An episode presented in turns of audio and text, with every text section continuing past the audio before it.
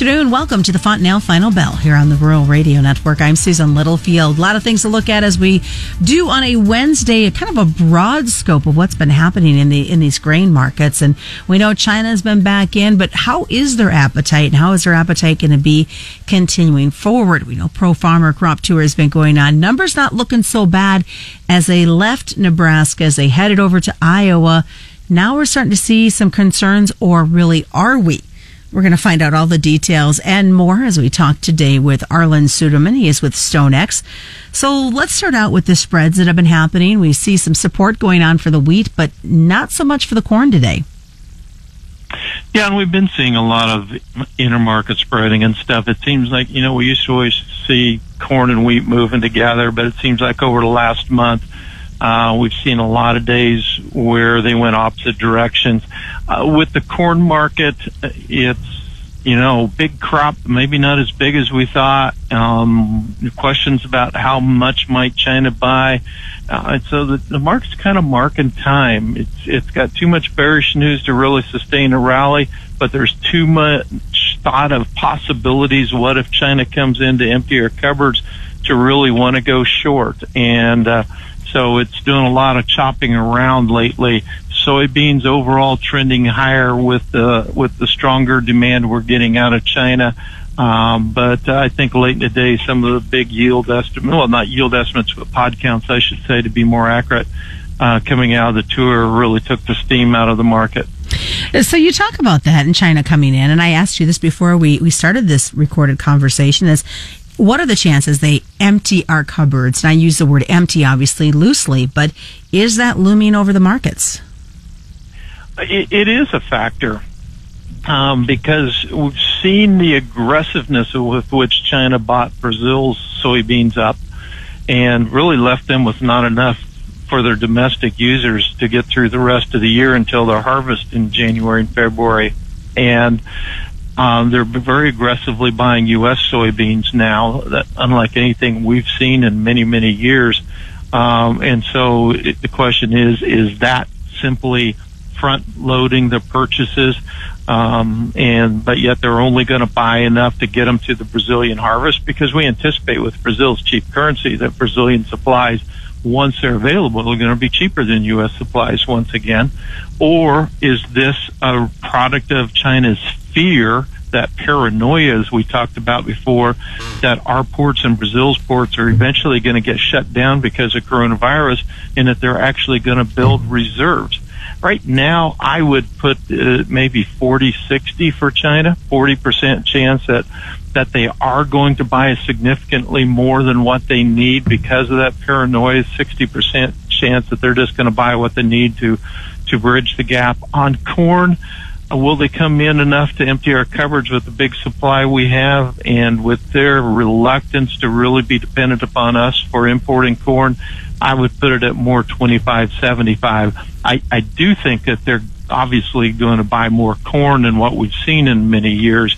Um, but whether it's really going to be enough to dramatically change the balance sheet, I'm still somewhat of a skeptic but there's enough risk that we have to respect it. So, how much nervousness can we expect as well as they rebuild their livestock industry? And I think you and I talked about in this past.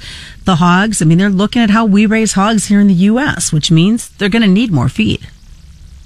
Yeah, they really are commercializing, and uh, their profit margins are so high 350 to $370 per head right now. And in China, that's like hitting the jackpot. So there's so much profitability and demand for piglets is high. And so with their limited number, piglet prices continue to set new record high levels. Just unbelievable what they pay for them. But still have the big profit margins because pork prices are just below last October's record highs. Uh, so there's a lot of incentive, but yet the disease is still there. And so they want to get those hogs, get them bought, get them on feed, get them ready for market as quickly as possible because of the risk of African swine fever. That means a higher inclusion rate of protein, so soy meal demand is there. And with the high pork prices, that's a lot of demand for poultry. So they've expanded poultry much faster than what we thought that they could, and uh, that consumes a lot of soy meal as well. So soybean demand has kind of beat our expectations and uh, and allowed them to really expand their imports faster than what we thought they could. But then again, they are leaning on on Brazilian supplies and us as the residual so far. So uh, that export target USDA had last winter back in February, I, I just didn't see it, and I was almost 200 million bushels lower below USDA, and I kept my target, and USDA came down to it.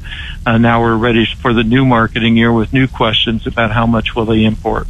Now you talk of big supplies, and I we're going to have to hit on the crop tour on the second half here, but big supplies talked about here in the U.S. How does that set the basis right now in the country?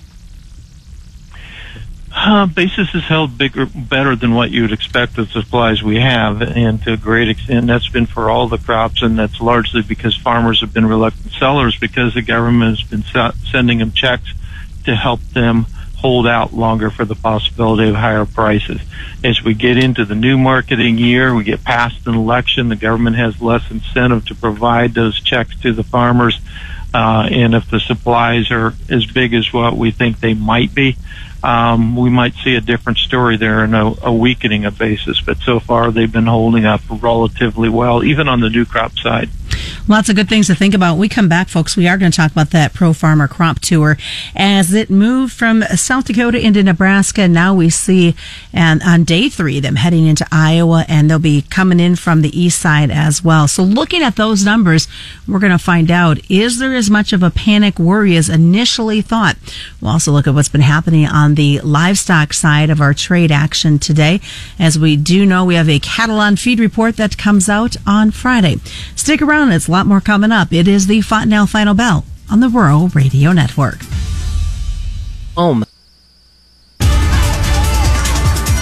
Welcome back to the Fontanelle Final Bell here on the Rural Radio Network. I'm Susan Littlefield as we continue our conversation with Arlan Suderman with StoneX. So we do know the, the Pro Farmer Midwest Crop Tour has been underway this week and as they went south of the Platte River in Nebraska, they said things started to look a little bit better. Then they moved focus and uh, moved into Iowa. And we know, I think this is kind of an anticipation, Arlan, because we knew the crop damage was there. We just didn't know how bad. But now it sounds like it might not be as bad as we thought. Yeah, and, and it really comes down to harvestability and uh, what it's going to be like to try to harvest and which fields get harvested and which do not and how the insurance treats that and what farmers are willing to do with these corn prices in the way of putting their expensive equipment at risk. So that's where the big unknowns come. And I think that's probably the biggest variable really in determining final losses from this derecho. Um, but, uh, the tour again will get into the really the worst of the derecho damage tomorrow, but they're starting to get into it today and they're seeing the effects of it. Um, and, and, one of the keys that I'm particularly going to be interested in tomorrow is the portion that's broke off versus bent um, versus just leaning. That has a big impact on how the grain fills and what the harvestability will be. Um, I think the other thing that stood out to me today is we knew that it was really dry in west central and northwest Iowa. Um, but groups going through southwest Iowa really found a lot of drought impacts as well. And that was one of the regions that we were really hoping would help offset some of the derecho losses further to the north, and uh, they may not be able to do that. So the bottom line is we're seeing over nationwide now, we're seeing that this is going to be a good crop, but not the super crop that it had the potential to have maybe a month ago. Um, because we've had August turn dry on us to impact uh, the fill, and we've had the derecho take some off as well. And so while it'll be a good crop, not near the the record buster that uh, we once thought. And um, maybe we've seen the most bearish numbers already and factored them into the market from a supply side. Jump over to the livestock side. I'm sure they're closely watching this Pro Farmer tour as well because that's going to kind of set the stage for for their feed costs going into next year. Yeah, and we've seen the feeder cattle market be a little bit more responsive to the corn market here of late. Um, and um, there was quite a bit of optimism in the cattle complex if, uh, as we went into last week. We come into uh, this week and we saw a day or two where corn prices spiked and and uh, they uh, it kind of sobered them up a little bit. um, there's profitability as long as feed costs stay in line.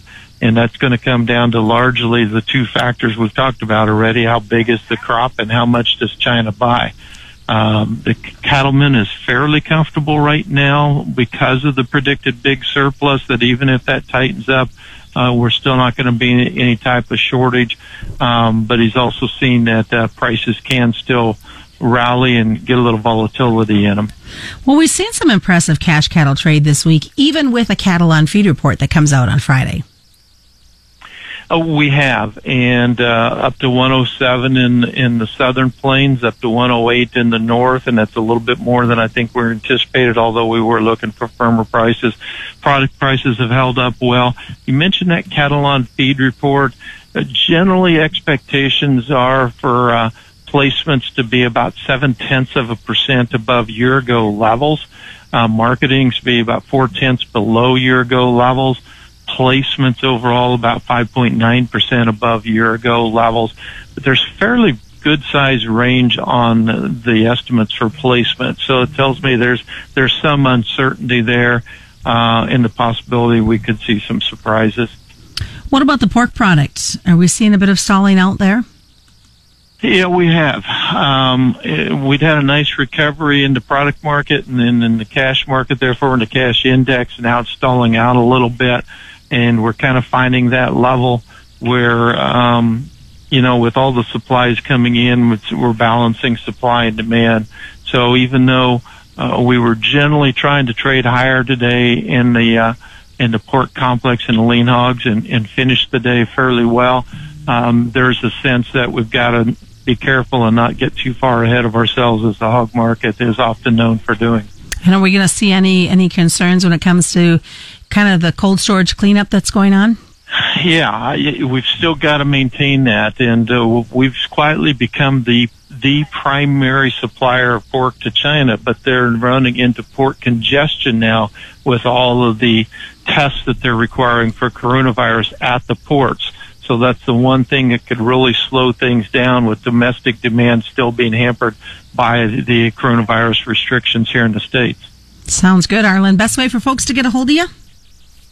StoneX.com or on Twitter at ArlanFF101. All right. Just a reminder commodity futures and options involve substantial risk of loss and they're not suitable for all investors. That's the Wednesday Fontanelle Final Bell being brought to you by Fontanelle Hybrids and all your local Fontanelle dealers. Pick this up as a podcast at ruralradio.com, wherever you subscribe, and on Spotify as well.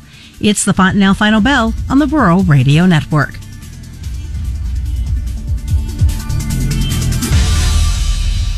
You're listening to the Rural Radio Network.